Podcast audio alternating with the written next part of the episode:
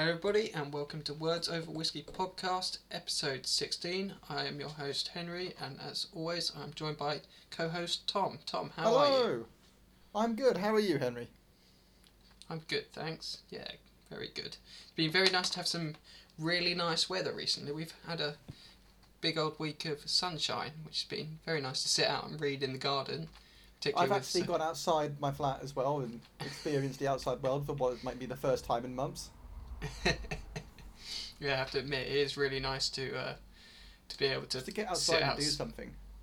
Yeah, particularly with a book and a, a nice c- cider or Glass beer as well. Now maybe? that the um, glass of whiskey, well, now that the pubs are open again, or at least the outside areas. Although I wasn't one of the first people to rush back, I was like, I'll leave it a no, few days. I was probably thinking once- it's going to be super busy and you need to book a table and I was I, I waited a week and had a nice a few nice chill sessions at the pub, but nothing nothing crazy. Yeah, I was gonna say like uh, one local to me. you you drive we drove drove past it on the first day that they were open again at like midday, and the people were already queuing queuing up to get inside, and you're just like, Yeah, where around where you live, Henry, there's not many pubs at all. to be honest, is that the only one? no, there's there's uh there's two, but then there's like another sort of there's two pubs and then two kind of bars in a way as well. So there's quite a few places to drink, but this this is like the popular one where I live, and so people queuing up to Ah. get into it, or at least get a table outside. But, yeah, I wasn't one of the first ones to be queuing up, but I did I did go a few days later with a couple of friends, and that was quite nice. So yes, this episode we have another Scotch whiskey. We have a Highland single malt, Glen Glengoyne, ten years. Now I Mhm. haven't had this one before, not yet at least. Right, let's open this up then. I'm struggling to open it. The lid's stuck. That's why I do a little bit before the episode, so I don't embarrass myself on air. That's a nice healthy dram, I think. Oh, I can, can smell it already. That smells Mm, good. Really strong smell, hasn't it? Yeah, that it smells really nice though. Right, let's, let's do a smell test then. Oh, I like that. That smells very nice. I'd say a little bit sweet, maybe a hint of smokiness. I'm definitely getting. To, to me, it's kind of like. Uh, like honeycomb or sh- almost a bit like champagne. That's the kind of Yeah, I can see the champagne. Yeah. yeah. That's the kind of smell I'm getting from it. Mm, that that is very nice on the nose. Mm. Right, ready for a taste test? Yeah. I like that. That goes down easy. Mm. That is- That, that does go down really easy, like you say, but I also think it's a little bit smoky. So I'm, I'm sort of on the fence whether I would say this is a nice smoky whiskey or a smooth whiskey. Let me have a look at the box. I can't. I don't think it's peated. It's usually a peated whiskey you'd associate with a bit of smoke. Malty finish, that might be what I'm thinking. Touch of soft oak. Not that I'm complaining about either either option. It's a really nice whiskey. I just can't tell which one it is. Mm. No, I don't. I don't think it's peated. So I don't think I wouldn't say smoky because compare it to like other smoky whiskies that you've had. I Well, true. I don't. I- I wouldn't class it as a smoky whiskey. That's In that case, I'm getting the um, the oak, the, the, the flavour of oak really strongly. Mm. It's maybe associated with barbecue, oak smoked uh, meat or something. I was gonna say kind of on the finish. It's almost a bit. I don't know, butter butterscotchy maybe, or it's nice. That that yeah goes down really smoothly. I could definitely see myself having a few glasses of these in an evening. Yeah, I was gonna say let's have a look at the uh, box. So, uh, so the glorious golden, clean and bright flavour with a malty finish. So maybe that was the sort of notes you were picking up at the end, and then notes of fresh green apples, toffee, and a hint of nuttiness, and with a touch of soft oak. Mm. So maybe the toffee was the sort of butterscotch flavour I was getting. Although interesting, like I said, that it I thought it smelled sort of honeycomby, but there's no mention of honey or anything like that. Hmm. I think it's it's interesting what other people pick up from So, it. Yeah, because I, I definitely would have said it smells a bit sweet. And on, on the bottle I've got, it says something about toffee. But I, was, I, I heard you say honeycomb, and I was like, um, Hmm. not sure, Henry. But then again, I Yeah. said smokiness, and you were like, not sure at all, Tom. yeah, it's it is interesting what different different things people get from it. I, as the, I find when uh, like people are describing drinks and stuff, uh, uh, often like if if you if you don't get something straight away and someone starts saying, "Oh, it tastes sort of vanilla-y and um, I'm getting a scent of such and such," then you'll maybe subconsciously you'll start to see the same thing as well, and you'll agree with them. Mm. So, but yeah, uh, it is quite fun comparing notes, like seeing seeing if what you taste and smell is then said on the bottle as well in their tasting notes. And sometimes we pick out a few, then other times we're completely off the mark and we get our own different flavors in a way from it. But We're I off the that- mark today. We, we've gone off on our own tangent. yeah, yeah, It's like, it's like well, we've tried a pretty different whiskey to what the, Mm. what is packaged. What's it meant to be packaged? Yeah. but I'm yeah I'm enjoying this. I think uh, I would definitely pick this up again. This is really quite nice. But out I of the two finished of the us, glass already. I was gonna say out of the two of us, I think you kind of you're more inclined to go for a peatier whiskey, whereas I kind of like yeah. the smoother, more flavoursome ones. Anyway, that leads us on to our whiskey trivia. Oh, Tom, what have you got ready for me for today, bit? Henry? Ready for a bit of trivia? Yeah. Right. Quick question for you. Can you remember what what the mim- minimum number of years that a Scotch whiskey has to be matured for? I'm going to guess 10? A little bit lower than that. 9? A little bit lower than that. 8? Are you, are you just going to keep going down by one? Well, well, well, you did say only a little bit lower, so yeah. A bit. Okay, a bit lower than quite a bit lower than that. 1. Not that low. Th- th- uh, this is you've had this question before, Tom. When we did our when we did that whole when we started the whiskey trivia, there were a whole ten questions, and this was one of the questions on there. Was that over a year ago? It was, it was only about four or five months ago. Well, that, that, that's already way too long for my, my brain to remember it. Okay, all right then. I was, try- I was trying to Okay, I was t- trying to test. No, Oh, I, I give up. I give up. Tell me. uh, I was trying to test you to see if you could remember, see if you were taking taking in my wis- uh, taking in the wisdom. Well, if I knew there's going to be a test, I'd have taken notes, wouldn't I? True. yes, you're going to be marked and graded at the end of the year. Shit. Do I at least get a degree out of this? Uh, I can I could probably whip up If, a if I fancy give you nine piece of grand a year, then maybe. yeah yeah. I was going to say I could whip up a fancy piece of paper to give to you if you pay me nine grand. Well, it, it, won't increase or decrease my chances any more than an actual degree would, I'm afraid. Of getting the job, that is. shots fired at Yep. everyone with a degree. So, did you have some useful whiskey trivia then before I hijacked your speech? Yeah, yes. So the minimum.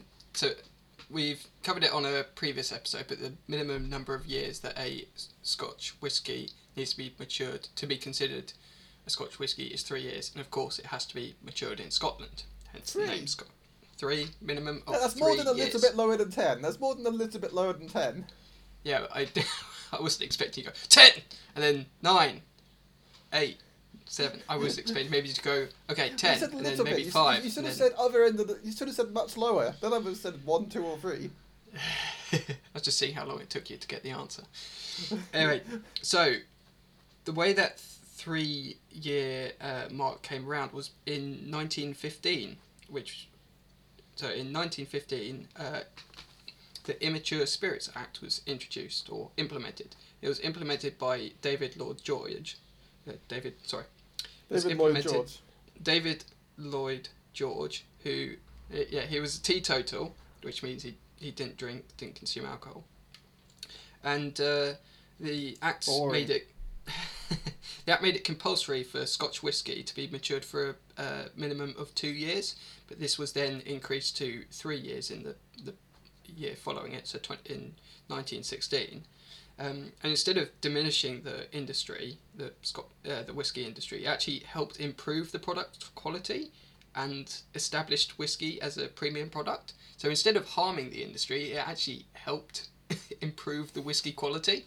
That Because must the long, have annoyed Lloyd George. yeah, because I think he was hoping to diminish uh, the whiskey industry, and it actually helped improve it. So it was, I thought it was Talk quite interesting. Backfire. Yeah, because I before I found this out, I, I was like, I, I, I knew Scotch whiskey had to be matured for three years, but I didn't know the reasoning for it. I thought, oh, maybe it's uh, it, it was they found that it improved the quality, but it was the fact that it was there was a law to make it A law trying to um, sabotage Uh, it in a way. It yeah, actually ended up sabotage whiskey, improving. and whiskey just turns around and goes no, and it gets even better. Yeah. So I thought that's that was that was quite interesting when I learnt about that. Uh, yes. So It's there pretty, you go. pretty interesting. Pretty interesting trivia, Yeah. Henry. Now, in a, in a, a few months' time again, Tom, I'm going to ask you how many years does Scotch whisky have to be been matured for? Ah, see, I'll, I'll be prepared for this. I'll have a note on my wall opposite where we where I record our my half of the podcast, saying uh, three years. But I will have forgotten what the three years means It's until like- you ask me that question. I was like, oh, oh yes, three years, three years. Yeah. Got it all prepared, Henry, all planned out. Mm. Anyway, so we're in April now, and at the start of April, we had quite an exciting book release, Tom, didn't we? Yes. It's called Duckery Pleasant. What, Dead, or, alive. Yeah. So one of our favourite authors, Derek Landy, released the latest in his long-running Skulduggery series. So it's, I I almost forgot it. I almost forgot that we'd both read it because it came out at the start of the month and we're now recording at the end of the month. I was like, oh, I saw it on my shelf right next to me. I was like, oh, better and better make sure to include that in the podcast. To be fair, I, I've read all the books that I was supposed to read for this episode at the beginning of the month as well, so I've already forgotten what all of those are. In fact, I think I've started reading my books for the next episode and finished those already. Is ahead of the game. I'm, I'm way too ahead of the game. I'm still in. I'm still in. My mind is in the future as far as podcasting goes. Th- three years in the future. Yes, so I'll find ways of remembering. Three years. Three years in the future. What did you think of Dead or Alive, Henry? Right, spoiler free. Spoiler free first, and uh, we will include notes for spoilers as well, so you can skip over those if you do intend to read the book. Uh, I really enjoyed it. He just 600 pages, and he jam packed so much into it, and Yes, a lot of quite a few twists and turns I did not see coming, and some really enjoyable action. Some absolutely crazy stuff happened, which I did not see coming, and that the ending as well has kind of left me on tender hooks as to because it, it this is he said that um, after the original series he then carried he then went on hiatus with the Skulduggery series for a bit because he he'd, he'd kind of wrapped it up with the original series but then he left it open to be carried on But it And- ended so well. The original Yeah. series ended so well that I was actually a little bit annoyed when I heard he'd written more books out. Because I don't know if you, if anyone else ever gets that, where something is just a, a series or a franchise just laid to rest in such a brilliant way that you're like, I, I, I hate to see it end, but at the same time, this is the best way it could have ended. But then to Mhm. see it revived out of, out of the blue, it, it's lit, I don't know if I don't know if you feel like that, Henry, or anyone else listening. This gets a bit annoyed sometimes when things are rebooted when they don't need to be rebooted. Yeah, no, I, I agree, but with if it, sometimes I th- find with those they get rebooted and then they're not done very well. True, But- and to be fair, Skulduggery Pleasant was handled very well. Resurrection, which was the first and the next and then like the new books, I thought I really enjoyed that one. Yeah. And with We the We both disagreed on Midnight. We both yes, didn't particularly like to that say, one. with the exception of Midnight, all of The rest of it have have been really good. good. Um, but yeah, he he said it was going to be uh, two sets of three books. So the Seasons of War, which was the book that was released last year, he said this is the fir- this is the first book in the final trilogy. Of course, Dead or Alive is the second one. Uh, the stuff that Dead or the way Dead or Alive finished, I just have no clue how he's going to wrap all of this up in one more book. I know I said there's a lot happened in this 600 pages, but I just feel like there's still so much more to happen that I don't. I Then don't again, see. I thought I felt the same, Henry, at the end of Last Stand of Dead Men, and then but then Dying of the Light, he did ma- manage to wrap up everything, didn't he? True. I guess he he does he does fit a lot into the books, and he covers a lot of characters within it as well. Yes, and we've trusted Derek Landy this far. I think we can trust him with one more book. Yeah, I just wonder if once this one is finished, whether it will be the definitive end to the Skulduggery series, and he'll just he'll leave it there, or whether it will Will there be another series? will it I have no back idea. again. I I One thing I would like to touch on with Dead or Mm. Alive before Yeah. we move on to the spoilers is the humour. Uh, yes, Everything else about the book has been spot on, classic Skulduggery Pleasant, but I felt that the humour declined in this book. well this was it. We um we actually spoke about this before when we uh Yeah, but Met nearer when we finished it, yeah beginning of the month. because uh, no, I yeah, that's the thing with um, Skulduggery. It is the two main characters. They have a good kind of witty banter, and they bounce off each other well. And Yeah. it there is the there is the darker side to it with some of the action sequences, and the fights can get a bit brutal. But there, the good thing Derek Landy does is he injects a good bit of humor into it. Like uh, this is going back a bit, but one of the one of the uh, previous novels where they're they're like, why did you come come in through the window? Oh, it's just because doors are boring. Well, it is. It's because doors are for people with no imagination, yeah, that's it. oh, and, and yeah, how did you miss that quote? But and to be fair, in terms of humour, they, they did actually reference that joke in Dead or Alive. Hmm. Did you spot that part, that Easter egg? I didn't. I actually missed that. Okay, well we'll talk about it in the spoiler bit then. But Yeah. anyone who wants to is going to go ahead to read it. Look out for that. Look out for that. But yeah, the uh, the one that I there was one specific example that I pointed out to you, and it's where these characters are going back and forth about coffee, Yeah. and it it was it, it was it was like it was meant to be humorous, but it was actually kind of stupid. Mm-hmm. It wasn't funny. It was like no one actually talks like this. It's like they, they were trying to order a coffee. Uh, uh, they're like, "Oh, can I have a um, black coffee with uh, milk?" And then the person says, "Haven't got any milk. Can I just have a black uh, coffee?" And they're like, uh, We only serve coffee and milk. "Yeah." And then it's like, "But you've said But you you've just got said no." you've not got the milk, and it, it was just an, it was way too long. And and then it's and then it's swapped to like oh in that case I'll just have water. You can't you can't just have water or it's like we've only got this type of water. They're like oh can I have cold water? We've only got lukewarm water. Can I all right I'll have a lukewarm water then. Here you go. Yep the glass is chipped. All the glasses are chipped. And it's just like oh for... it, it went on for like two pages as well. Yeah, it, it, it- I, I have no idea what that was. Maybe, was- maybe Derek Landy's the sort of writer who kind of puts these sorts of strange things in his book because someone told him not to. Like may, maybe a fan uh, said, "Oh, don't but don't put this sort of thing in your book. I'd hate it." And Then he would put it in the book, just because that fan said they would hate it. And there was I, I forget which character it was, but in the original nine or however many there are books, there's a character whose only pur- who was only purpose in the book is to um, resemble one of Derek Landy's fans who said to him that the worst thing you could possibly do to me is make me a character in your book. So the first thing he did when he wrote the next book was make her a character. I forget which character that is. I was gonna say if I if I if I met him I'd just say the same thing and they'll be like yes I was in the book. Well, no, because he'd know that you'd actually love it, so he wouldn't do it. but yeah, usually his his humour is quite good because the characters bounce off each other, and okay, they do occasionally make stupid comments, but they are funny in th- their way. But this Yeah. this particular one stuck out to me. It's just like it didn't really gel with me. it's like it didn't fit. It was just strange. But the a, a number of the other times in it, I did find myself like grinning, and it was amusing. But it was just this one that really stuck out to me. Were there any others that kind of stuck out to you? It's kind of not making sense.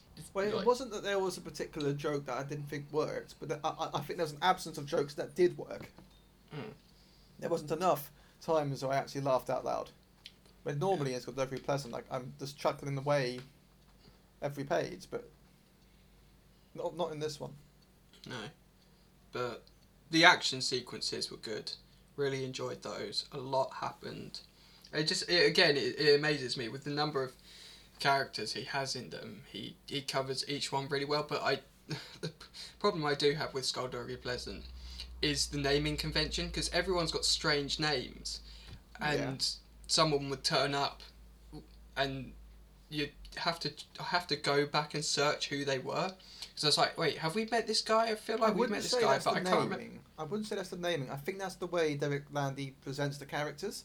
Like back in Resurrection, when Temper Fray, the character Temper, is first introduced, Mm. he's introduced as if I should already know who he is, and I have Yeah. to be like, well, hang on, and uh, and I'd look up where's he been in before, and actually no, he was new to that book. I think. Yeah, I think. had the exact same thing. It's like, wait, have we met this guy before? And I was going back, it's like, oh no, he's new to this book, but I feel like I should kind of know who he is, but I don't. Maybe because he's either too similar to other Derek Landy characters, or Derek Landy just fumbled that character presentation. But Mm. I, I think I think if, if Derek Landy has a weakness as an author, it is when characters are first. In, some sometimes when characters are first introduced. Sometimes he'll introduce a character and he completely nails it, and you go, "This guy's hilarious."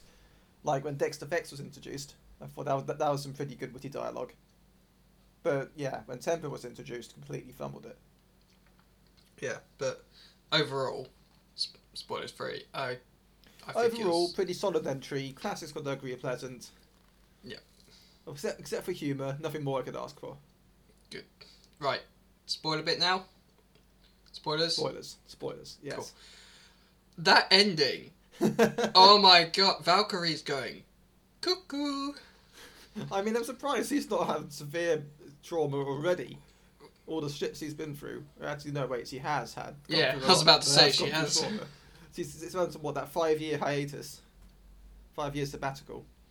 But the fa- the faceless ones, the evil gods, are already in the world, and they're coming through Valkyrie somehow, and it's yeah, it's great. And then Al- Alga as well. He turned into some weird obsidian monster and has somehow teleported I'm into another world or something. I'm sick of those two brothers. At first, I was like, "Ah, it's a reversal of the Harry Potter type scenario," and I thought that was pretty cool.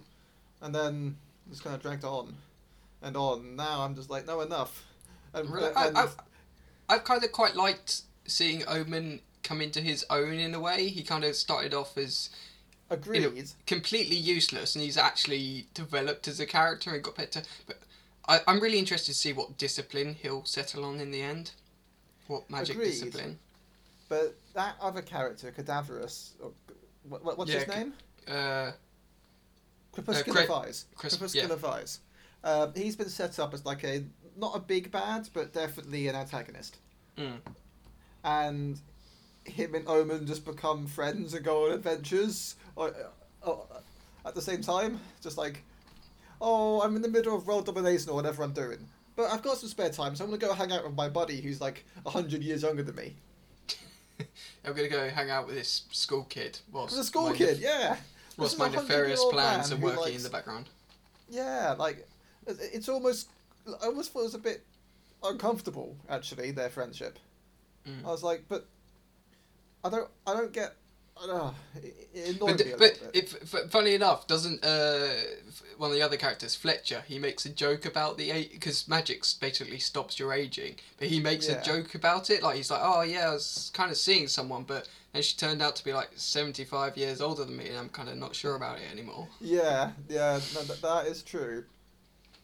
But yeah, there's just certain plot twists that came up, and again, I was confused with like the ending where uh, uh, Dav, uh what's his name, Creed. He seemed to The get away. Creed. Yeah, Yeah, he- I, yes, I, oh, I did. They just kind of let him walk away. Literally, they let him walk away. I'm like, really? yeah. I was fully expecting Skulduggery to pull out his gun and just shoot him in the back of the head.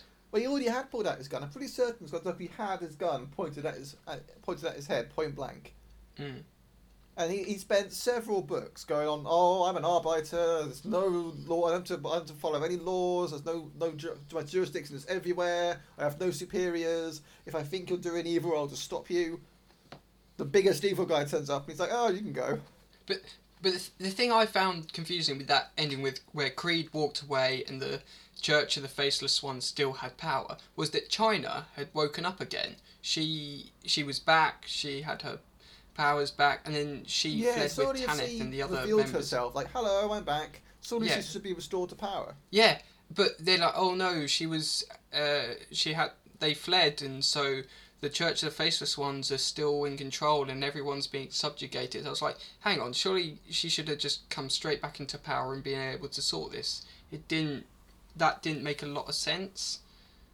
I didn't quite understand what happened there. They just, oh, she's fled with Tanith and De- uh, uh, Temper, and it was just like, wait, surely she could have just taken power back and sorted out this mess. But yeah, that was a that was a strange. But um, uh, what other aspects? I really liked uh, Valkyrie's time travel because like her powers are like really unique, and even she doesn't fully understand them. And she's trying to do this astral project projection where she'll set, send like a spirit form of herself to the future to find out what's happening. But then she, she accidentally tr- time travels there in person. And she does it a few times. It's just really pretty cool to see. But I, I, I think I said to you a few weeks ago, I'm getting a little bit bored of the characters going off and having adventures in other worlds. I'd rather, rather see the our, the world they're living be developed more, and them to have more adventures in the world that they actually live in. Because I mean, they go to Malevolence Dimension in an earlier book. They go into the future. They go into various other worlds, and I'm like, this is cool, but it's getting old. Isn't spent it all in- of the la- all the last book, Seasons of War, in another dimension. Now they spent almost half of this book in another dimension. Uh, timeline. But isn't it interesting in a way to see how that impacts upon their present? Like when um when uh, basically Skulduggery's future self ends up managing to hitch a ride back with Valkyrie to the uh, Yes, okay. I. I, I did quite like Cadaver Cain. yeah I he, he was quite amusing. It's particularly when it was him versus Skulduggery. They're basically each other, and it's they're just they're the same, but they're both humorously just bouncing off each other. All, all, all the times when Cadaver Cain's like, this, this, this conversation is no longer about me, so I'm bored. And goes That- but that, that, that that's Skulduggery in a nutshell. Mm. But uh, what what did you think of like the reveal that he, when he was in his past, when he's a necromancer as Lord Vile, that he'd traversed through the universe and come across the Vardu or whatever they were called, like the dead gods, and that they wanted to inhabit Earth or something. What do you think of that kind of? Because that came completely out of left field. I felt. Yes. Um, yes, death gods. Hmm. Yes. It's, it's been a, a theme in Skulduggery Pleasant for a long time. Gods coming out of nowhere wanting to destroy the world. I, I don't know if you've read his latest well booked a uh, novella, Armageddon Kings. Mm-mm. Well, that's also about gods, uh, evil gods. So I was a little bit like, uh, war gods, but also, are they worse than the faceless ones? More powerful? th- that's the thing. I think it's implied that they are, but then because they managed to foil his plans in the end, I wonder if Ah, but did they? So all we know is we saw Skulduggery go through the portal to speak to them, and then come back and the thing's closed. yeah. Oh, good point. That is a good point. So he could he could turn around and say, "Oh no, actually, they, they the Vidu people, whatever they're called, they uh, made sense. So I'm actually working for them." And then actually, him and Valkyrie have both gone evil.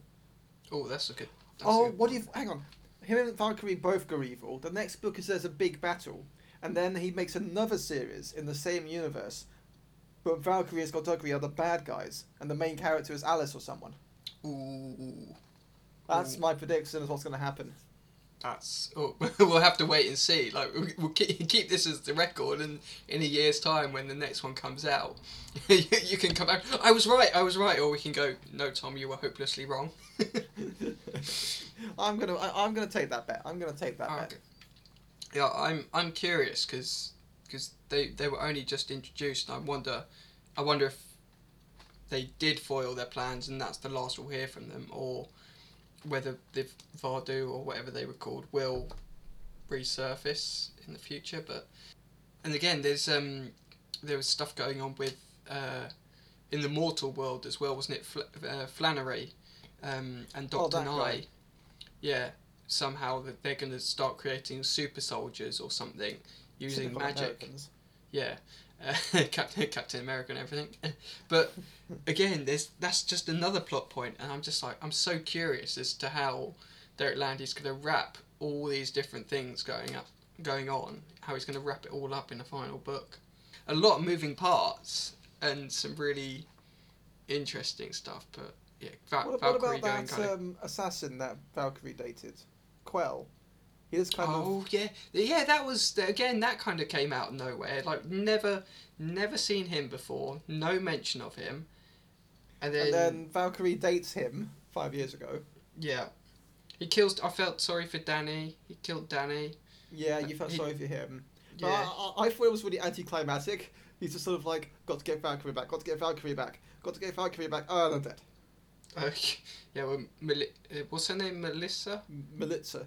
Melitza. Yeah, just because her powers kind of go out of control, and she ends up like knocking him into that death sh- shroud. Which Mhm. again, that was like uh, that was another thing. Like the necromancers seem to have resurfaced, and they set up the uh, oh, what was it called?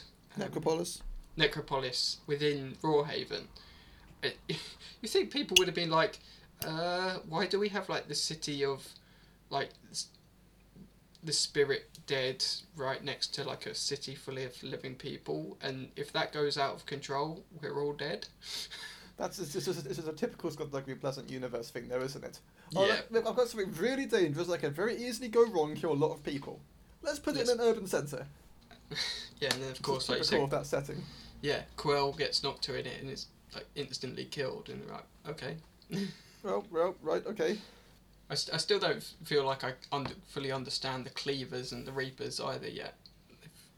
Rippers. just rippers. s- Not Sorry, Reapers. reapers. Well, reapers sounds pretty cool. Sounds better, yeah. And yeah, I have no idea if they have their own magic or if they use their magic to have a special dis- cleaver discipline that makes them faster and stronger. I have no idea. Yeah, although he's got a uh, grimoire book coming out next month, so maybe Oh, that yeah. will that will explain some more of the lore behind them. It was kind of cool because it gave us a bit more backstory as to what Valkyrie had been doing in her five year hiatus. It, yeah, it was interesting. Bit, a bit anticlimactic. Yeah, kind of thought she might have been the one to deal with him, but it kind of just came down to a battle between him and his, like her, her and her two exes were fighting it out. but anyway, any any more to say on Skulduggery before we move on? I think we've covered everything. Yeah. I think, I think we've covered everything. I I would definitely be intrigued in about a year's time. Because he, he usually releases the books in April.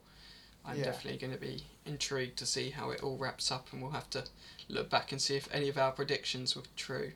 and if the year after that he releases a book where Alice is the main character and she Oh, takes over the series that- from them on. I'm go- quickly before we move on. That's another thing because her her future self came back, and then Creed put her in like one of those orbs. Dreamcatcher. Yeah, I was like, wait. So does that mean her future self is just stored somewhere in this dream catcher, or because the future got altered, does that mean it just disappeared? And she got. I swear she got hit by like a magical blast. So I'm wondering, because she's still a little kid, is she going to wake up and she's going to find she has magical powers or something? Oh. Because her her like uh, no that she, little girl has been through so much though. oh, no sorry she didn't get hit by a magical blast, but she got possessed by her future self. So I'm wondering, will that somehow unlock any hidden powers she might have? Because Valkyrie was like true. Valkyrie was like, oh I need to uh, protect her. I need to. I can't let her have powers because it will ruin her life. But I'm wondering if her having been possessed, Alice being possessed by her future self, would have somehow unlocked these powers. Or what if Valkyrie can control the faceless ones that come through through her, and she actually uses them for good against her Alice on the future? Oh my goodness! I just remembered another plot point. Dark Darquesse, Darquesse, as well. And oh, how oh come? shit! See, oh my god, I forgot about her. And How, how did those that, those idiot guards capture her?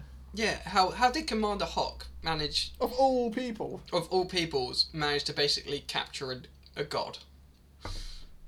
It's and you just want because like she's captured, she's unconscious. What?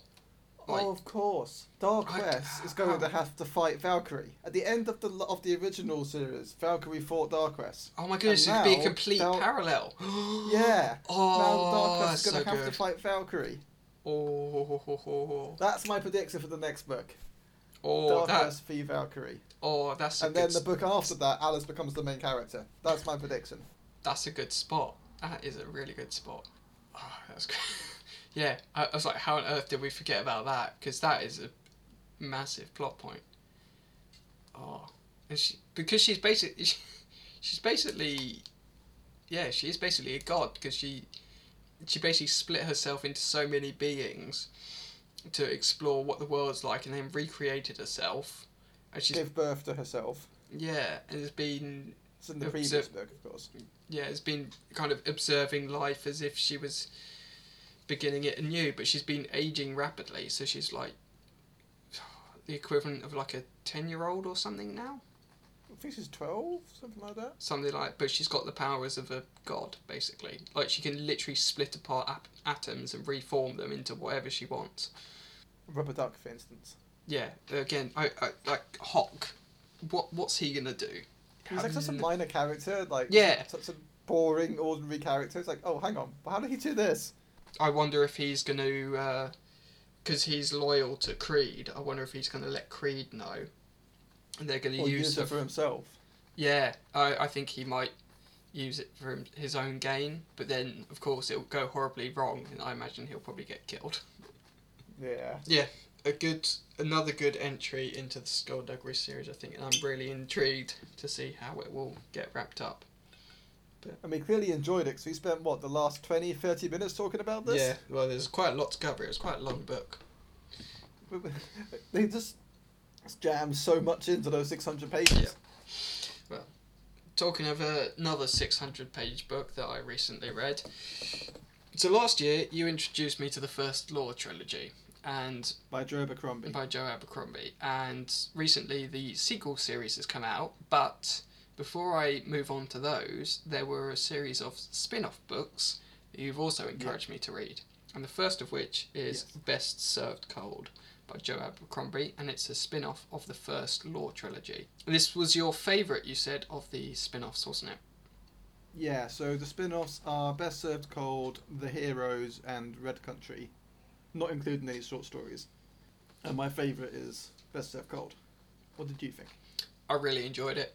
it was Yes. it was it really enjoyable and it did what I'm going to be spoiler free again here. It did what I loved about the first series which was it's action packed, it's quite dark and a bit bloody at times, but what Joe Abercrombie does so well in his books is he starts these narrative threads, he introduces characters, he builds questions that you're wondering how's this going to all wrap up in the end? How what how's this question going to get answered? And there's there's something that start happened at the start of the book and I was like wait uh, this still I was getting towards the end of the book and I was like hang on that still hasn't been answered. And then right towards the end of the book it did. I was just like ah he's perfectly drawn it together in a nice neat bow right at the end. But again what he does is he leaves a few strands hanging just like oh I'm setting something up for the future. I'm leaving a few little tidbits there for you to keep on wondering about and keep the world open to be built upon. It's just oh, it's so well crafted. It is. It, it, it, just the way everything is just tied up neatly at the end, and these really bittersweet endings. Yeah, yeah. You kind of you don't. It could go one way. It could go another. You there's a there's a good number of plot twists in there. It's like ah, it's yeah, it's probably one of the best like fantasy series that I've recently read, and I'm just I I love the world and I love learning about it, and the characters are fantastic as well. What did you think of the characters in this book compared to the original trilogy? Because in the original trilogy, you loved how they were fantasy archetypical characters Yeah. with a twist.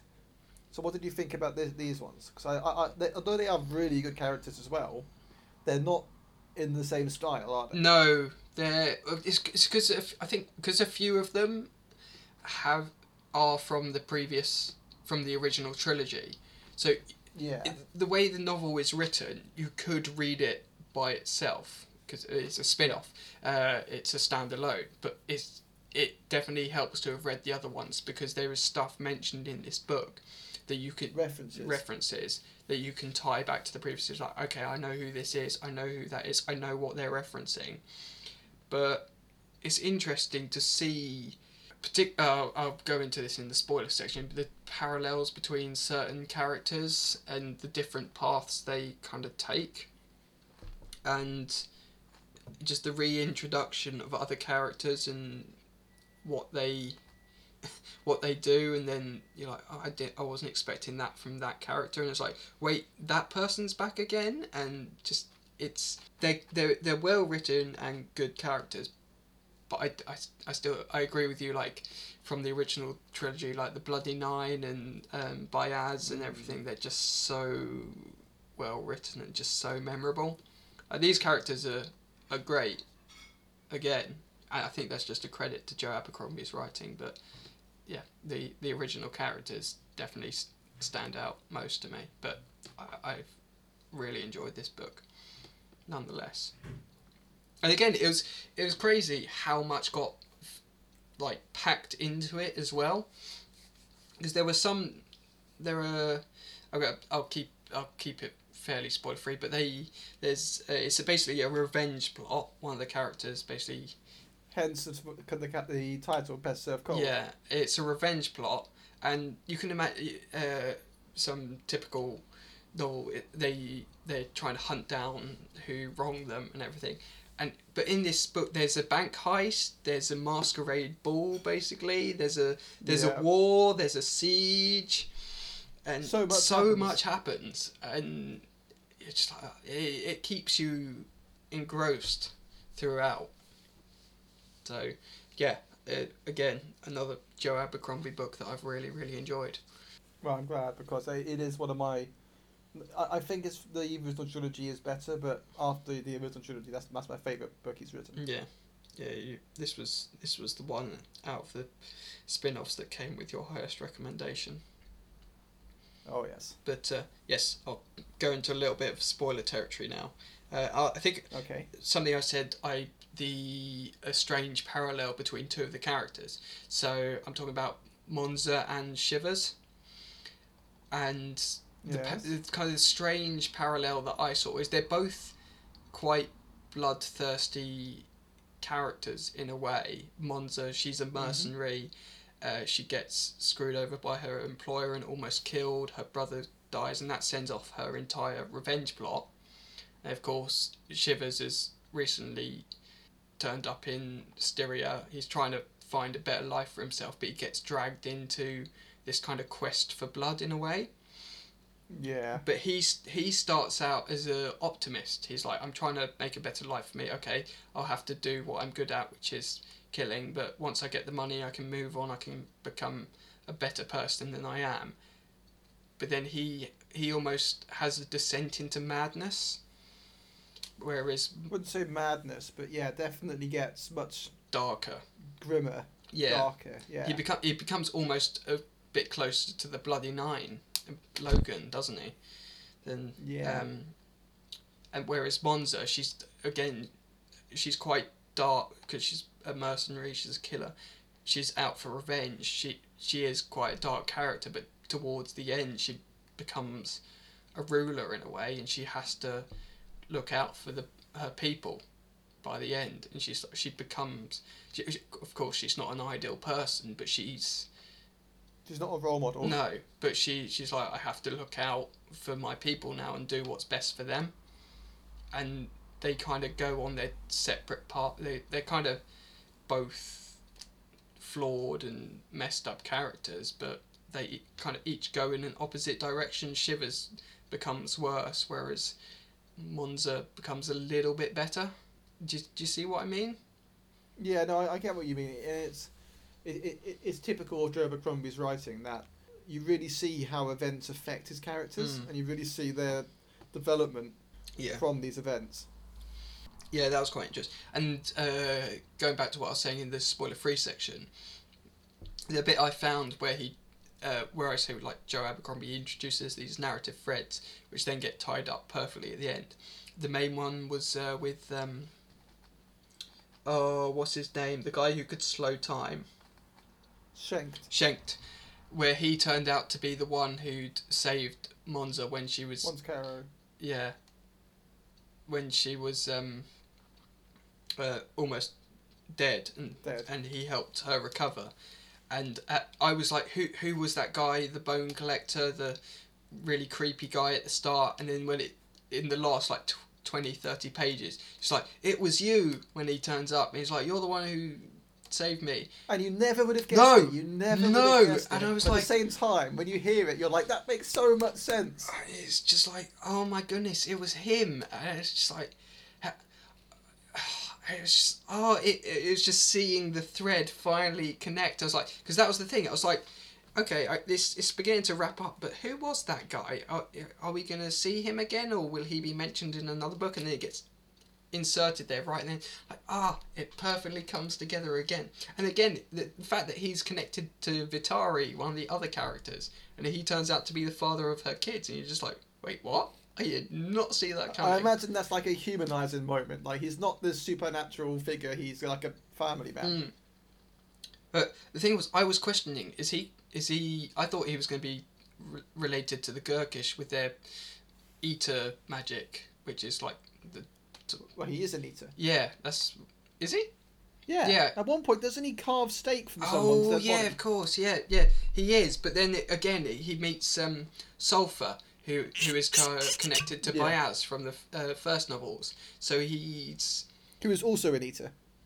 was Sulfur a was he? Yeah, that's a major. That's a major plot point in um, in uh, Last Argument of Kings. Oh, I'm getting I'm getting mixed up with um, characters because Sulfur's connected. Yes, you are. Sulfur's connected to Bayaz, isn't he? Because it. Sulfur is one of Bayaz's former apprentices, Uh, okay. and in in the Last Argument of Kings, he um, spoilers for Last Argument of Kings as well. Then uh, he he takes someone's shape to um, keep the keep um, the nation held together during war. But another character says to Bayaz, "Why do you keep this sulfur guy around?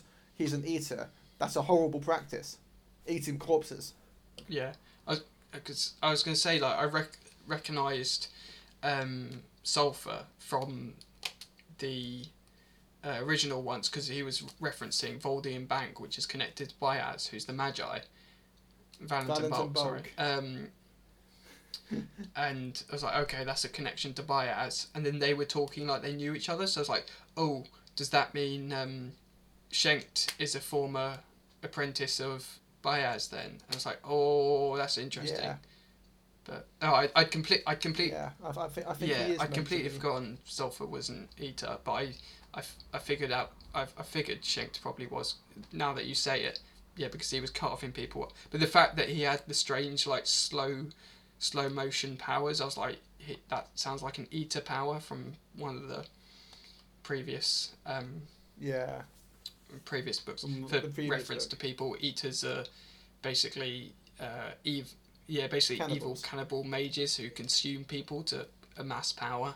But yeah, ah yeah, and again, Cos uh, Cosca, Costa, Cos Costco, Costa, Cosca, Costco. Costco. I want, I Yeah, want, I want coffee through- now. uh, Cos Cosca. The fact that he he turned up again, and I know he's one of your favourite characters, the drunk, the drunk He is. I do like him. And the plot twist where you thought he died, and he's like, nope. Turns out I'm alive again. I di- it wasn't nearly as bad a wound as I thought. And I just lo- I love the bit where he gets the mercenaries involved with the battle, and they're like, "Why aren't you attacking? Why aren't you attacking?" It's like, "Well, yeah, you guys paid me, but the other side also paid me not to attack, so I'm just gonna do nothing." It's like, "Oh, that was genius as well. It was so so well done. I do Yeah. love that character. Does he appear in any of the books?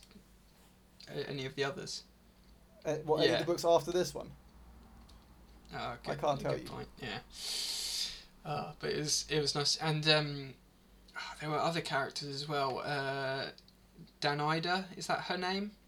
She she uh, no she was who you're talking about. she was in uh, in is it De, De Gos? Is he the one Yeah, Silver sleeps That's with? it. Oh yeah, she I, was I in who you mean. Dagoska or whatever it's called in one of the previous novels. She was like head of the Spicers Guild. Oh, well maybe. no, maybe no, it is it about. is her. It is her. Yeah, Hmm. it was inter- It was interesting to see Oh, her okay. again because at first when they uh, were talking about her, it's like, is is it her? Uh, oh yeah, it, yeah it is. I've forgotten about her. Yeah, it it was really another really good entry into the series or spin off from the main series, and it just it helped build up the world again. It does, and it's just so much happens.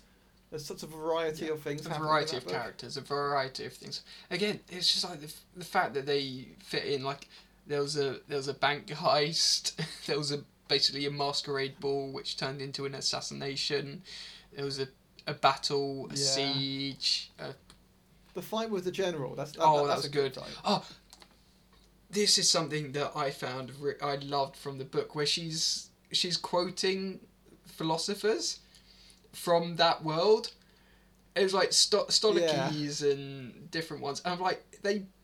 They, they kind of felt like almost parallels to real world philosoph- philosophers. Like Stolicus was like Probably. it, it sounds like stoicism in a way to me. I don't know whether that's just yeah, but yeah. he, he, they was like, oh, he was an em- he was an uh, emperor who won many famous battles, and I was like, he sounds almost like uh, Marcus Aurelius, who we've read his his book, or I We- I've read his book in yeah You've you tried it. to read it and.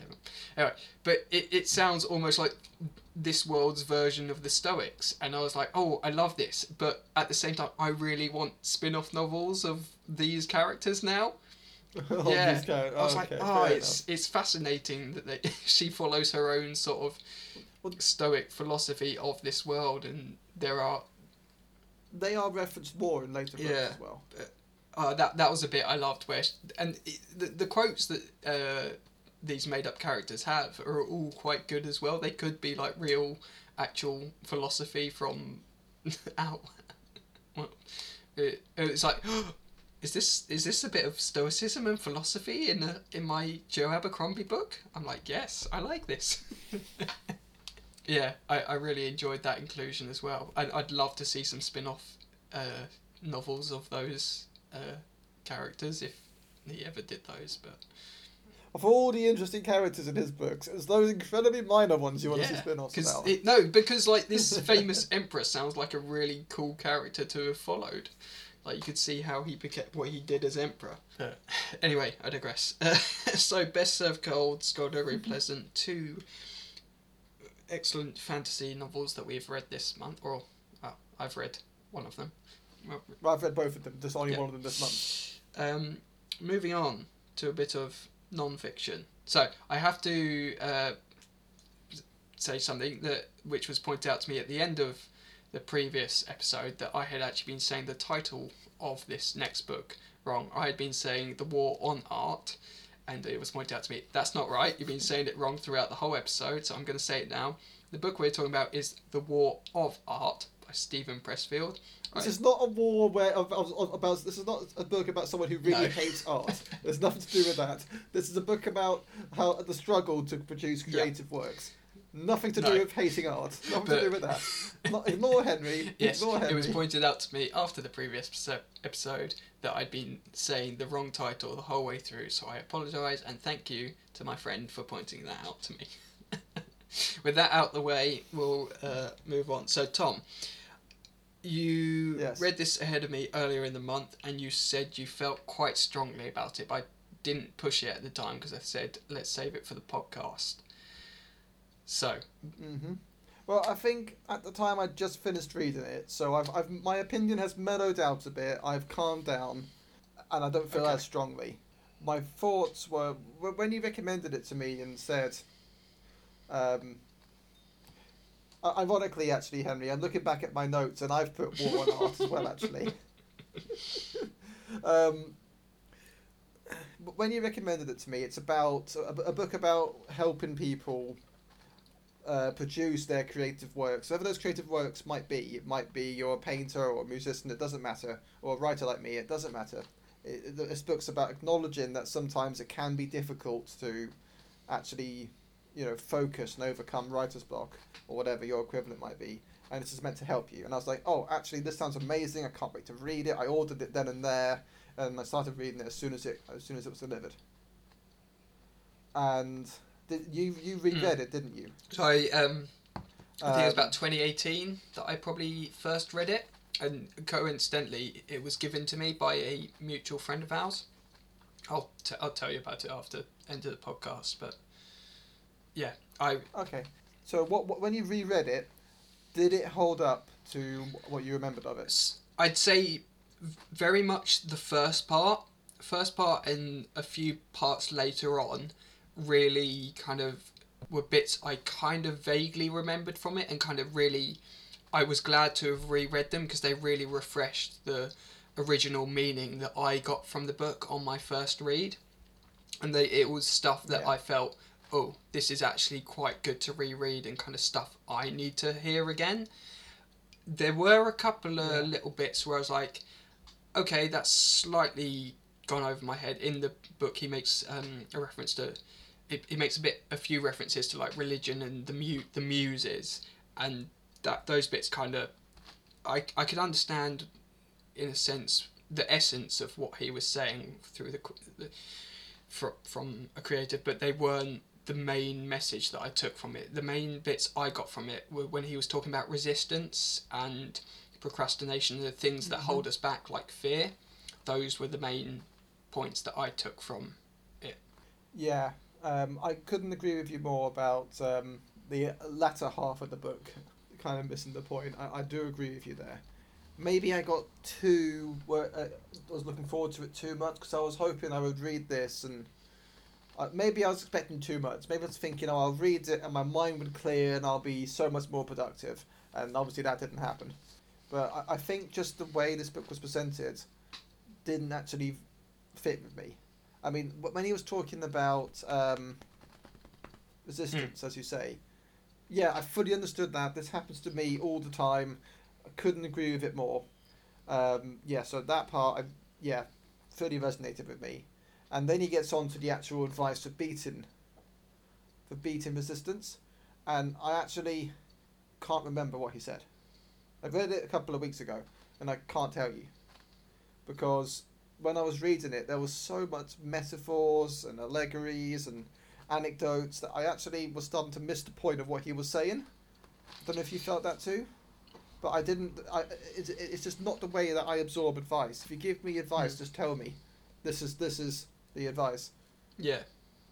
Maybe I completely missed. Maybe I didn't read it properly. Maybe there was. No, I, I. I, rereading it, I kind of, I think it was in like the, I kind of, it's kind of split into uh, three parts, and I think it was kind of the third part where he was, I'm not talking about the third part yet. oh, the second part, the second uh, part. where he's talking about the uh, being a professional. Yeah. Yeah. It- uh, I kind of get what you mean, but at the same time, I also understand what Steven Pressfield is talking about. I think it's his idea of when you're, if you're a creative, that you have to be dedic- dedicated to your craft. You have to become the professional in it. You can't just be the amateur if you want to achieve something great. So it's it, it, it's He's right. I'm not saying he's wrong. He's absolutely right. But I'm reading this book hoping that he would help me to do that. I know that if I want to write a book or paint a picture, that the best way of doing that would be to write that book or paint that picture. I know that. I know I've got to be professional and more productive in order to get it done. I'm reading this book for him to help me to do that. At the end of the book, um, he's got like this re- a few recap pages, and he says, I think it's not a maybe a, a paraphrasing him here, not a direct quote, but he says, "Just do it." Mm. And it's tough love, and he's absolutely one hundred percent right. If you want to achieve something, just do it. Couldn't agree more. Nothing wrong with that. But I didn't need to buy his book and spend hours reading it to know that. I knew that already. And say writing a book to help someone achieve their creative endeavors and put in just do it is in my opinion like writing a book how to get rich and writing make money. Yes, we know that part. We're asking you how. So in the so the first part about resistance couldn't agree more. The second part, he's right, but I don't think he actually goes into enough. He either doesn't give enough advice or doesn't actually present it very well. That the, the most I got from it was just do it. And then the third part of the book, which you've spoken about already, was focused a lot on his spiritual beliefs. And his spiritual beliefs are interesting, Yeah. don't get me wrong, and he's entitled to them. But there's not relevant. Obviously, they're to do with the muses, but it's not why I'm, I'm not reading the book because I'm interested in his philosophy or his beliefs. I'm reading the book, as I keep saying, for advice on overcoming writer's block. And would you agree with me, Henry, that only that middle part of the book is about overcoming writer's block? I I agree with you that on the part of the book that I like you kind of I got a little bit lost with the I could kind of see what he was saying that particularly bit where he was talking about like the hierarchy and the territory like if you sub- submit to the hierarchy of trying to uh, impress those above and below you you're spiritual beings. He says if you try and impress spiritual beings, something about they will give you more inspiration. Essentially, his spiritual beliefs are inspiration comes from supernatural beings who live on a higher plane of existence. Mm. And he's saying that um, the advice No, that- no. To help you become more receptive or something along those lines. uh, no I think that that's not kind of quite what I meant I think it was Essentially, we should not have to have this sort of discussion on a writing advice book or creative advice book. Theological debates should not be happening if you're reading the book on advice on how to get over writer's block. That, that, that this shouldn't happen. If he wants to spend, it's his book. If he wants to talk about his spiritual beliefs, he's entitled to. But not describe for because 60 like the stuff where he's talking about ego and things like that where I I could kind of understand that in a way like but there were bits within the third the third part where I could Word. see what he was he was saying but it was more that the first and second part re- resonated more with me we agree that the third that you I, I skim read. I, I started skim reading the third part after a while because pages and pages of spiritual beliefs like I say he's entitled do them and they're interesting but I'm not interested. So I did skim read yeah, a bit of it. I, I found the first two parts the most constructive. Particularly, it was the, the first part, particularly with the where he's covering resistance, and it, I, I it was quite refreshing for me to reread that and r- refresh myself on what I had read previously. And like, okay, I see, I see the resistance. I, I see what he describes resistance as, and okay, okay, I look at my own life and I see, okay, that's yeah, that's no, where I, exactly I struggle. That's where the like- resistance is for me. And then when he goes on to the second part and he's like, you have to you have to start doing the work. And I'm like, okay, I see how I can do that in my own life. Yes you're right but I think deep down Henry you already knew in order to do some write write a book or whatever deep down you're going to have to do the work I think you knew that before you read before you ever read this book in 2018 you knew in order to write a book you need to just get Yeah, but so. I, I but- think uh, just the book is supposed to tell you but how no, that's the thing. I dis I disagree with you there. I don't think it's meant to explicitly tell you, okay, these are the this is the one two three guide on how you get out of write, writer's block. I think it's the particularly the first part.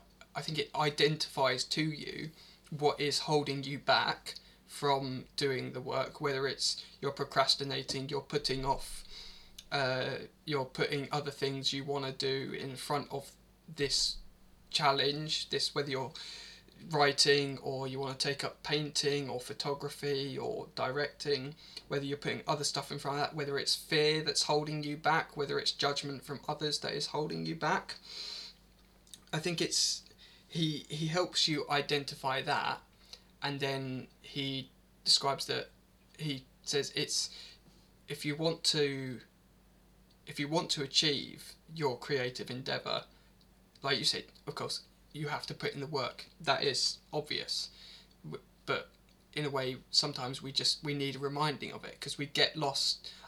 Often, both me and you as aspiring writers, I, I know for certain Yeah. I can get lost in the fantasy of a, a creation I've had, and all I do is just I just think about it. I think about it. I'll jot down some notes, but I don't put in the work to actually put those.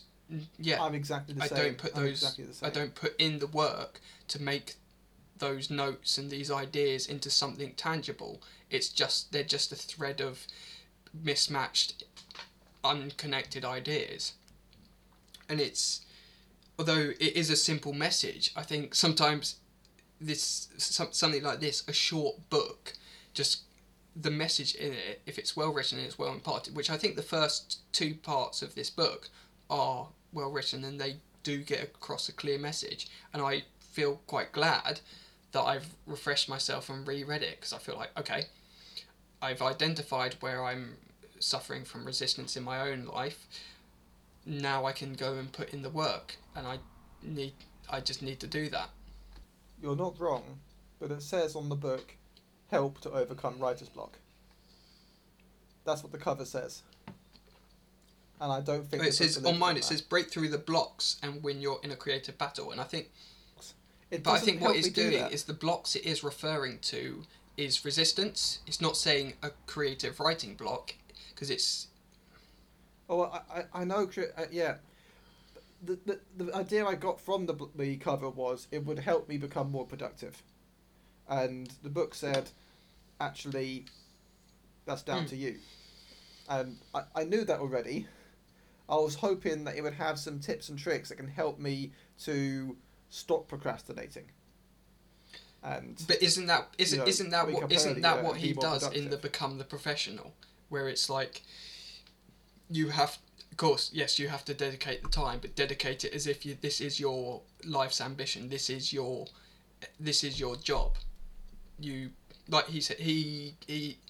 Oh, there's a really there's a really good quote in it where the guy uh, someone a, a friend of his says, uh, "I only I only write when I'm inspired. Fortunately, inspiration knocks on the door at 9, 9 a.m. and I get to work.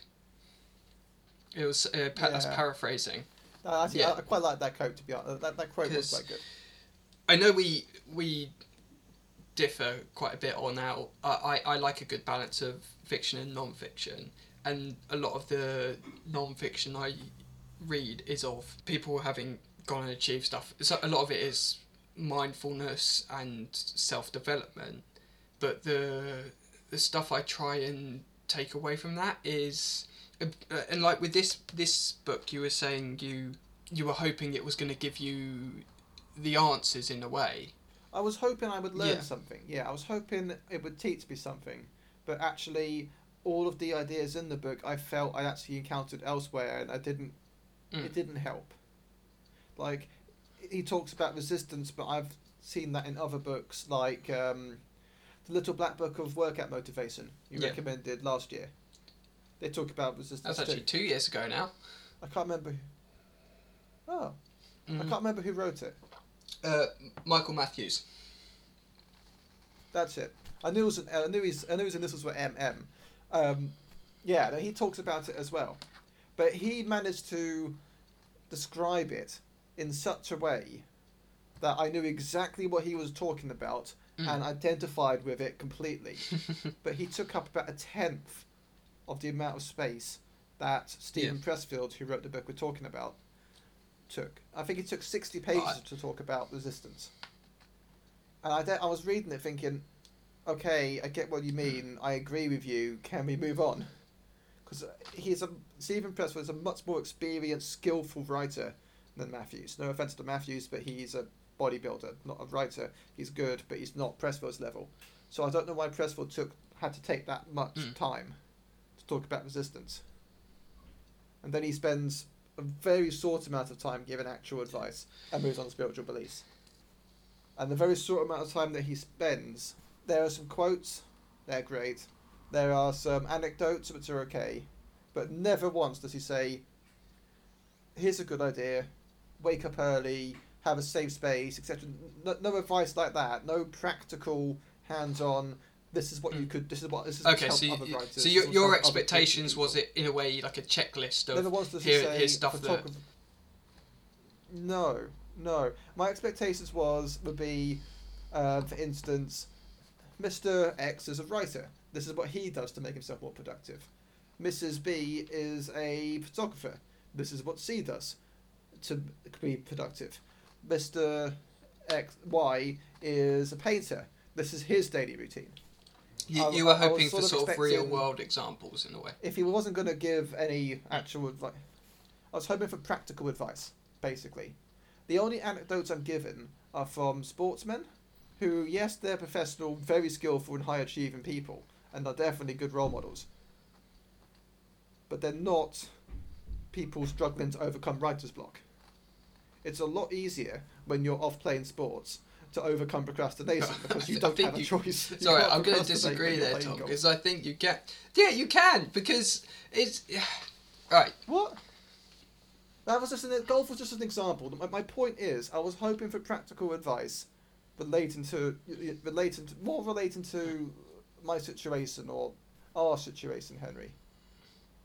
And maybe, as I said earlier, maybe I missed it. Maybe the problem is me. I'm open. To, I'm happy to uh, say that might be the case.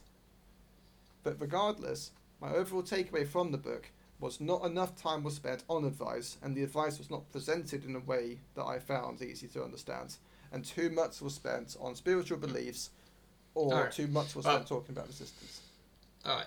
Well, I found the I found That's the stuff final on takeaway resistance quite handy and ref- it, I I needed that refresher. I needed to hear that again because it's I something I've let my slip into my life is resistance to the stuff I want to achieve. Pr- letting procrastination easily take me over, like uh, fear, like a fear factor as well is something that I struggle with. So that was quite. I kind of needed to hear that again. The the bit the bit in the middle where he's talking about becoming a professional. If you're gonna devote yourself to a creative endeavor, you've got to put in the work.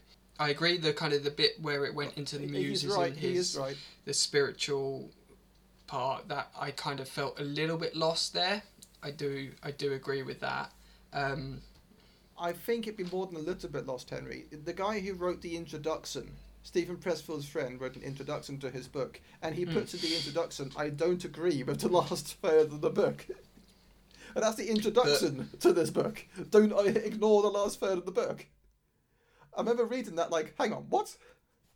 yeah, but I have to admit it's it's a fairly short book. It's only about 150 pages, so it's definitely not a too different. and even a lot of the pages aren't even full pages, so it's it's quite easy to skim skim. I read it in two days, so it's it's quite easy to skim skim through. But the what it reminds me of is the way I th- like uh, something I alluded to earlier was the book uh, the non-fiction books I read. I like reading about people who've like achieved ama- amazing things. Uh, Some of them are sort of in a way motivational books.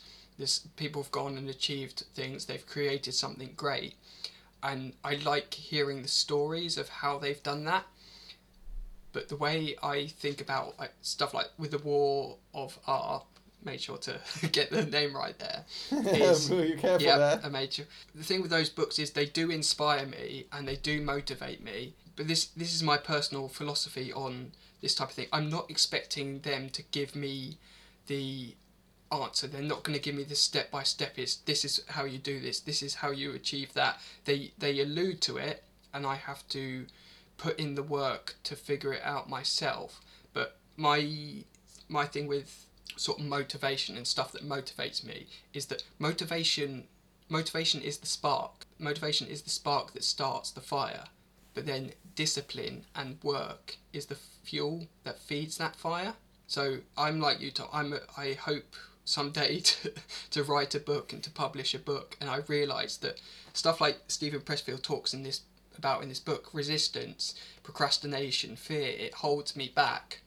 But after reading this and realizing that stuff's holding me back, okay, I realised that. I feel motivated. I need to start I need to start writing it again. I've got some ideas down. Right. But then that motivation can quickly die down and that's Mm. it the spark's gone and I'll sit back for another half year year and I'll be like oh mate uh, I uh, if I'd started if I'd started that book idea I had a year ago I could have I could have had it several hundred uh, I could have had a hundred pages done by now. But if I follow what Steven Pressfield and other people like Jocko Willink who's a ex-Navy SEAL he says discipline equals freedom. And that's if you put in the work you'll realize how much you accomplish. And it's it's like with writing and i think you're probably the same. You you get that you get a you get that idea you get that flash of inspiration and you're like oh, this is an amazing idea let me write about it. But then if you don't keep consistent with it your motivation to stick with it will patter out. It's like a, another example is you've you've been doing a lot of fitness stuff recently haven't you? You've been running you've been working out. Well, I wouldn't say that I've got much fitter, but yeah, I've been on a few more runs. But that, that's the thing. You have to stay consistent with that, isn't it? To you see yourself yeah, improve. is key. And I think it's the same with the creative endeavor, like writing. For for us, is we have to stay consistent to see improvement, to see the work build.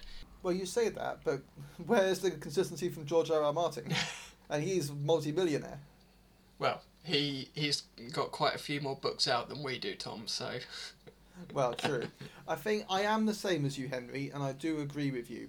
But where you will read something about mindfulness or someone else achieving something, and you'll get your inspiration from that, I'll read a blog or a website which has practical advice on things like uh, setting up a safe space to write or setting aside a certain period of the day to always write or something like that. And then I'll try and implement those techniques and see if they work. And, and that's where I get my inspiration from. Oh, I wasn't expecting the checklist. I wasn't expecting the holy grail of motivational speeches. But I was I was hoping I, I, I might get my inspiration from practical advice. Mm. And I don't think there was any enough of that in War of Art, except for just do it, which is obvious. That's all I was trying to say. Not enough. I respond well to practical advice, and I didn't get that from this book. Fair enough. Well, I I I, I do agree with you that I did get lost a little bit towards the end of it, but I'm glad that I reread it. And yeah, definitely the bit the bit about resistance. I think I needed to hear that again for my own sake. It is good. It, it does hit the nail on the head, and I think everyone who reads that, anyone who's wanted to achieve something creative, will read that and go, "Yeah, no, I've I've gone through something Yeah. in this section." So I think I think that part in its in its in its essence is practical in the way because you can see that within yourself and be like, okay, this is where I'm holding myself back. But it's it's then up to you, as you as you said, the clear message of the book is put in the work. It is then down to you to realise this is what holding me back, but I need to put in the work to achieve that. Do you think that's a good Yes. summation? That is a good summation, and I was disappointed because the blurb suggested it otherwise. Hmm. So if someone picks up this book and they see, oh, this is this will be good advice to help you be more creative and productive, it actually won't. It's going to be some tough love and some eye-opening advice, yes, but you're not going to see an immediate um, improve in production and creativity because that actually comes from Yeah. you. So don't go into it expecting this is going to be a good guide. It, it won't. Well, I think if it if it encourages you to put in the work itself, then I think it's done its job. Well, arguably. oh well, we can we can agree. It didn't encourage me. Well, I'm hoping that it did with me. Uh, so we can agree to disagree on this one. I think we picked out we both picked out some bits that we got from it, and I think we agreed on Yeah. certain bits that we found a bit more challenging with it. But have you read any other books that you want to bring up, Tom? Or I, I mean, we have been talking. we've been talking about each one's taken about almost half an hour to talk about. So We've had a lot to talk about this episode. Yeah. So we talk about something other than books. Is there a show or anything? yes, let's move on. So Falcon and Winter Yes, Soldier, that's been watching the big one recently. Okay, controversial I opinion. finished it. I am liking it more than WandaVision. Uh, not controversial because I actually think I agree. I think it's just. I, I think the first few episodes of WandaVision really let it down for me. Yes, they were cute and they were whimsical and they were funny at times. But that's the Falcon and Winter Soldier gets straight Yeah, to the I action. In the very first call me a stereotypical episode, it man, but that's just straight to the action. That's what I care about.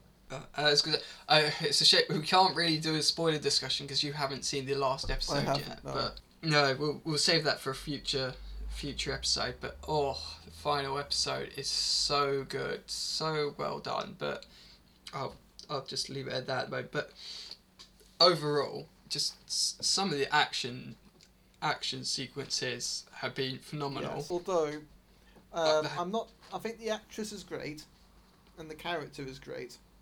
But I just wanted to say that the character of Karli is not threatening enough to be a villain for me. She doesn't scare, strike me as someone who would be committing acts of terrorism or the other things she does to try and keep it spoiler free.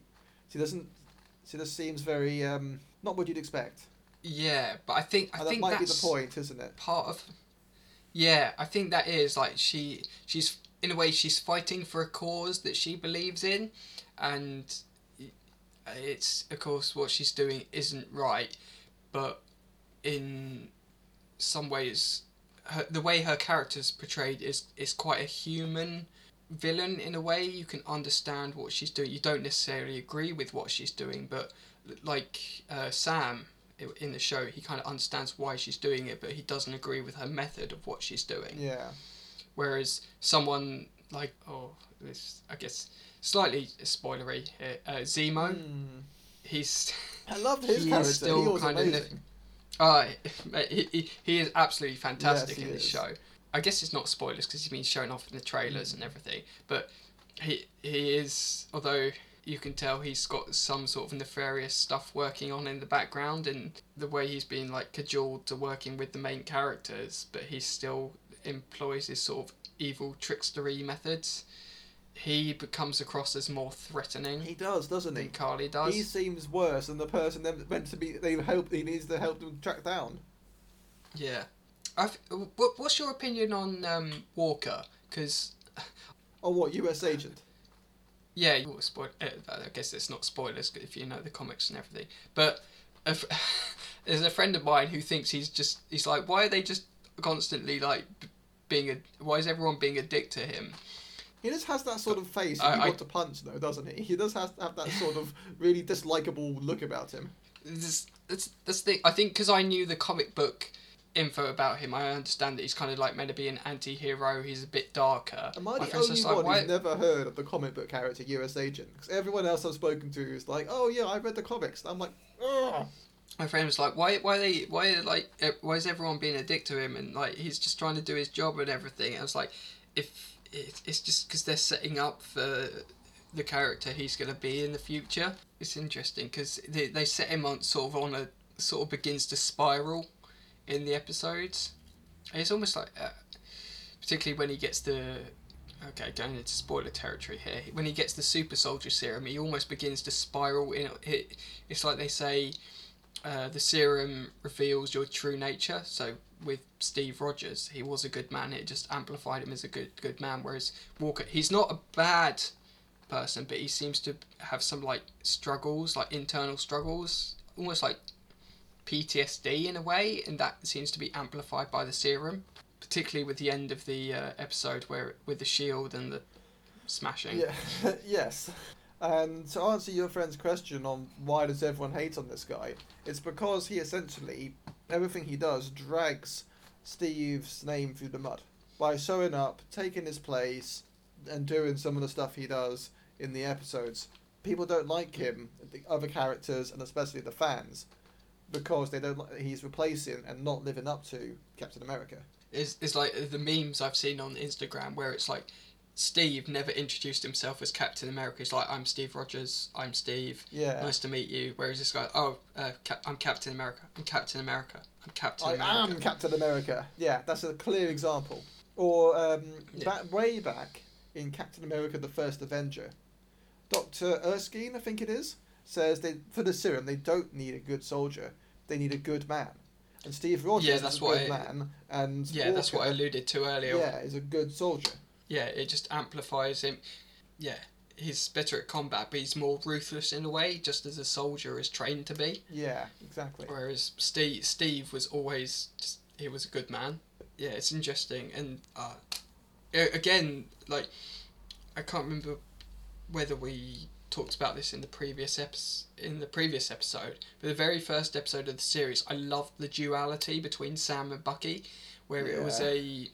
It was the first episode, but it was almost like two mini episodes where they followed Sam's story and they followed Bucky's story, and it's interesting to see how like Bucky's been coping with his New life, again his, his yeah his own PTSD and his guilt over the actions he committed as Winter Soldier. the Winter Soldier. That's been really really good to see. Oh, it's annoying because you, you haven't seen the latest episode, so there's it's just there's bit certain bits that I want to talk about, but which I can't without. I'm sorry, I didn't have the chance to today. Uh, but yeah, I I agree with you. I think although I love the second half of WandaVision, I think Winter Soldier has gripped me straight from this. I ha- I have a. What did you think of episode three, where it was more? It was almost more like a spy thriller. Is that the one where they went to Madripoor? Um, yeah, that was my favorite episode episode. That was my favorite episode. I mean, just, just a clip of Zemo dancing. I could watch that for hours. Oh, that was absolutely. Have you have you seen? As soon as the episode came out, everyone was like, "Release the Zemo cut! Release the Zemo yeah. cut!" to show and the they full. did. They actually Marvel And did they release did. an extended. All all- they had loads of deleted scenes of him doing more dancing, so they released that. I'm pretty It's certain. absolutely hilarious. and I was just like, why is he me at any party I've ever been to? That's that. That is literally me trying to dance. I have no rhythm. Just awkwardly dancing. Yep, with whiskey. That is me. Uh, and, and that's the Or thing. Where, walking around the flat in my dressing gown, yeah. eating sweets. Oh, that's so funny. Where they where, where everyone's fighting in his in his apartment, and then he just has like- he has he has a drink, and then just sneaks out. Yeah, that is good. Or, like, or when Bucky goes, looking strong, John. I agree. Like the action just immediately suck. It's interesting. It, it is going. Sorry, going back. Sorry. Interesting that you said episode three was your favorite because I, I loved the sort. It was very spy thrillery, and because there, it, there wasn't a whole lot of action to it, but it was very sort of almost espionage like. What do you mean there And wasn't a whole? There was loads of action in Okay, yeah, there was loads of action, but it was almost like a spy thriller compared to like a superhero film. Yes. Yes, I know what you mean. I it, it, it gave me Winter Soldier vibes because. Good, because he was in it. yeah, yeah.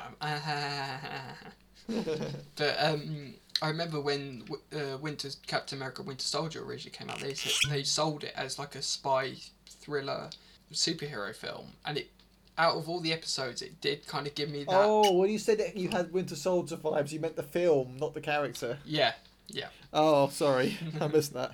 I was like, well, obviously, Henry, he's there. yes, yes, yes. Okay, I'm not that thick, but yeah, I think it's been. It's, there's the thing. I there's there's rumors that there might be a second season, and I I hope there are.